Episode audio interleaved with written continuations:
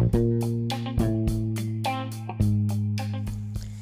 い、えー、80分きっかりで皆さん、えー、これ、まあ、リアルタイムの音声じゃないないと思うんで あれですがきっかりでですね日本チーム2019年10月13日、えー、横浜国際総合競技場でいいんでしたっけ？俗に日産スタジアムでですね、えー、スコットランドを見事下しました、えー、きっちり勝ちで、えー、下しましたんでもう文句ないでしょう。はい。えーまあ、試合の内容はですねうん前半はなんとなく日本を背押せっていうふうに結果的にはなったんですけど、まあ、後半はやっぱりじりじりと、えー、スコットランドが点差を詰めてきましたね。それから、うん、要はその攻めようとしたところを、えー、要はラックを組ませない。それからボールをえ、ー、と何て言うかなあの離させない、えー、いうということでですね。えーまあ、ジャッカルというプレーですけども、えー、今日5 5回ぐらいやられてんじゃないかな。で後半だけでもやっぱりここってとこで2回ぐらい、えー、止められたりしてですね。で、まあ、逆に最後、えー、と後半ですね、まあ、28点11の局面で、えー、残り12分ぐらい68分とかそれぐらいの頃に日本人なり攻めてきたんですけど、あのー、そこで密集みたいのができてそこであの姫野選手がそのスコットランドのジャッカルをする選手からジャッカルしたと。でなんかそれでちょっと後ろにいた田村選手をこうバーンとぶん投げたんですよね。突き飛ばしたんですよ。あえて。そして田村選手がなんだこの野郎みたいな感じになって両チームも目に一緒になりかけましたけども、えー、まあまあそれは引き離して、えー、でまあタッチキック切ってでそこからこうラインアウトだったんですけどまあ、堀江選手も多分ね、相当疲労があったんだと思うんですよ。えっ、と、まあ、ノットストレートは出なかったんですけど、まあ、どっちかっていうとスコットランド寄りに行った感じで、まあ、取られて、そこからガーッと攻められてきてですね、まあ、しばらく日本人地で、その後はほぼ日本人陣内で、ずっとあの守りをずっと残り10分間やってたという感じでした。で、その中でですね、チャンスピンチみたいな感じになったのが、えっ、ー、と確か10番の選手ですよね。えっ、ー、とまあ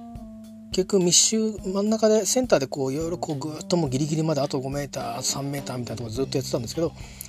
まあサイドに展開をしてでタックルで止められそうになったんでキックで展開しようと思ってバーンと前に出したんですね。で、まあ、要は日本の選手をそこに固めることでわーって襲っていこうという意思だったんですけど他の選手とサポートもなかなかできなくてスコットランド選手もただボールだけが転がってる感じで、まあ、松島選手が追いついたんですけどまあやっぱりこのいろいろねボールのこう転がりと入ってたスピードとの兼ね合いでちょっとこう手につかない感じでそのままゴールラインをこう割った感じになったんで、まあ、自分から持ち込んだっていうなんかペナルティーになっちゃってですね、えー、5m ラインのスクラムとこれやむを得ないんですよね。あの一生懸命守ったっていう結果ですから。でそれがですね70何分？7分とかなんか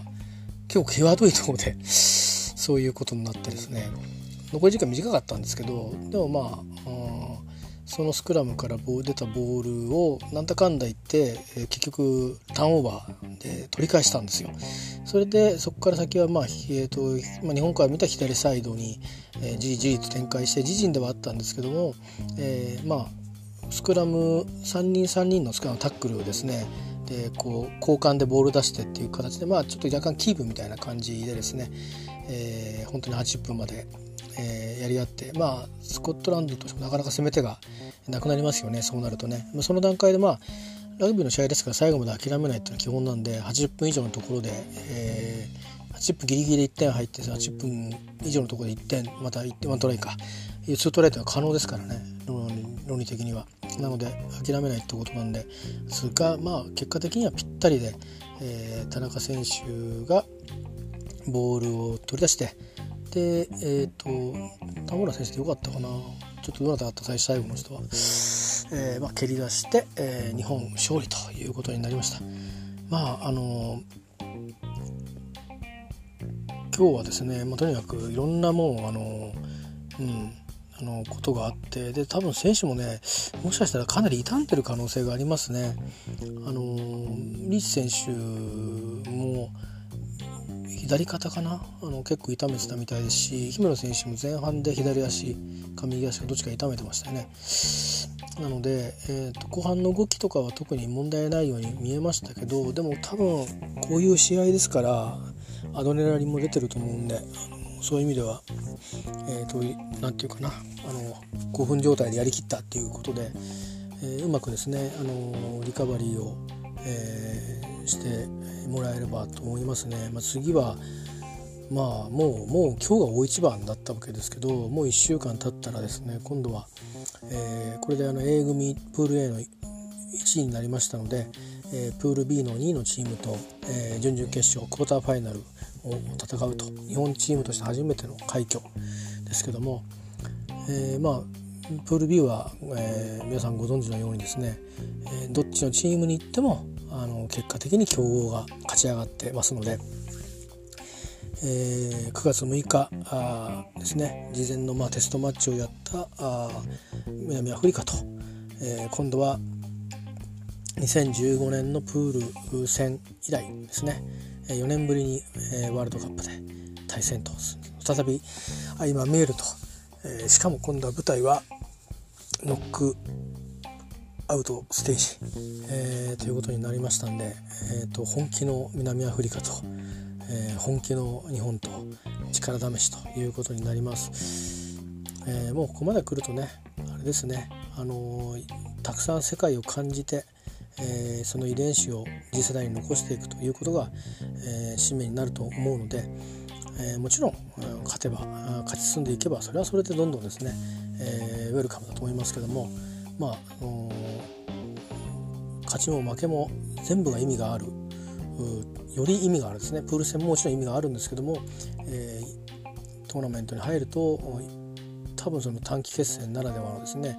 えー、戦い方っていうのをまたチェンジしてくると思いますし当然日本もですね勝ち上がった後のノープランということは当然、えー、ジェイミーさんというあのまあある意味作詞のねあのヘッドコーチジェイミーさんもあのエリーさんとは違うタイプですけども、えー、作詞であり日本をこうまあ忍者に変えた、えー、そういう意味ではですね、えー、ヘッドコーチだと思いますんで。えー、いろいろ考えてらっしゃると思います。あのー、作戦のねアタッカーアタックのコーチもいますしね、えー、まあ、当然南アフリカ対策も、えこれまでのテストマッチの分析はきっとあると思いますんでそれからこの回のワールドカップでの誰がどういう役割をしてるっていう分析も当然あのスコアリングは、えー、もうあの日本が1位で勝ち抜けるかもしれないというなった可能性があるところからもうスコアラーはちゃんと分析を始めてると思いますんで、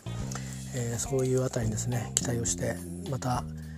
是非ね楽しい面白いあの思い出の残るですね試合を勝つにしても負けるにしてもですね、えー、してほしいなと、え、思うだけです。ただ今はもう本当によくやったと。えー、言いたいですよね。本当にいろんなことを犠牲にしたんだと思います。あのラグビーのワールドカップの選手自体はそんなにですね報酬は良くないんですよ。あの確か。あの別に、えーと、勝ったら何億円もらえるとかそんなことも多分ないでしょうしワールドカップみたいにですね、えー、それから多分要はあそれぞれのクラブチームに所属してるその給料でやっていてでその他に合宿を組んだりとかああいうのでまあそういう二足のわらじをこう履いてですね、やるっていうのはなかなか大変なことですよね。多分おそらくご家庭をお持ちの選手は家庭を犠牲にしてるんだと思いますし、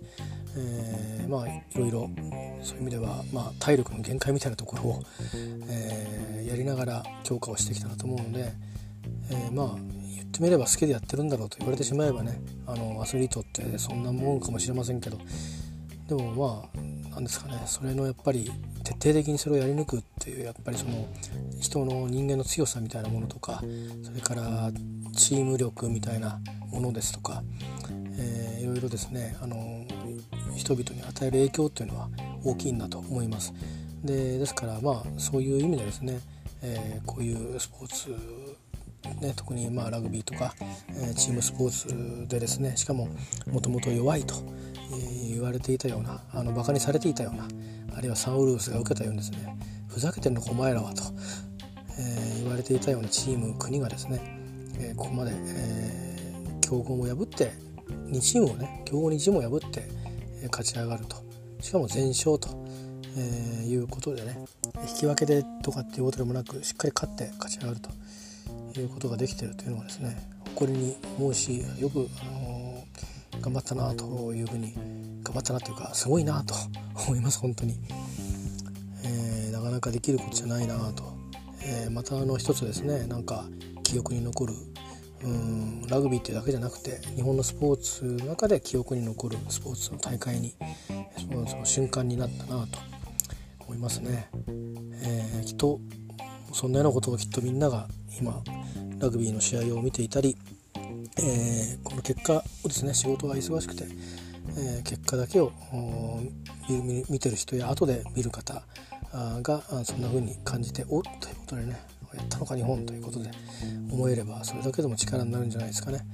今まさにあの台風の後の復旧のためにですねこの時間もしかしたらライト照らして復旧したり捜索をしたりしている方たちがいらっしゃると思うんですね。えー、ですんでそういった方たちにとってみればですねまあスポーツどころじゃないという状況があると思うんですがでも戦うということでは多分同じだと思うんでね、えー、よりその命を扱うあるいは自分を危険にさらすという仕事をされている方が今まさにいらっしゃると思うんで、えー、そういった方に思いを馳せるという意味でもねやっぱりこういう何て言うか、えー、なかなかできないことをですね、えー、勇気を持ってやり遂げいう選手たちを称えたいなと思います。またあの相手のスコットランドも多分ですね、うん、ある程度本気出したと思いますよ。えーだし途中ある程度本気出せなかったと思いますね。あのびっくりしたんじゃないかなっていうところもあります。前半やそれから後半のある部分もやっぱりあなんか違うだろうっていうその要はだからペースを日本に握られていたという感覚があまりなかったかもしれないですね。あの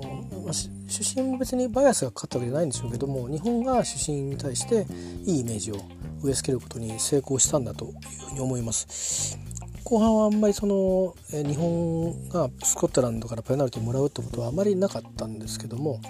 えー、ですがまあえっ、ー、とこっていうところではねやっぱり厳しく取っていたのでやっぱりそのある程度は流していて、えー、致命的なところは取るというふうにしたんだというふうに思いますね基準をね。まあいずれにしましてもものすごいビッグなことをしてくれました。日本チームおめでとうございます。それから関係者の皆さんも本当にえっ、ー、と良かったと思います、えー、まずは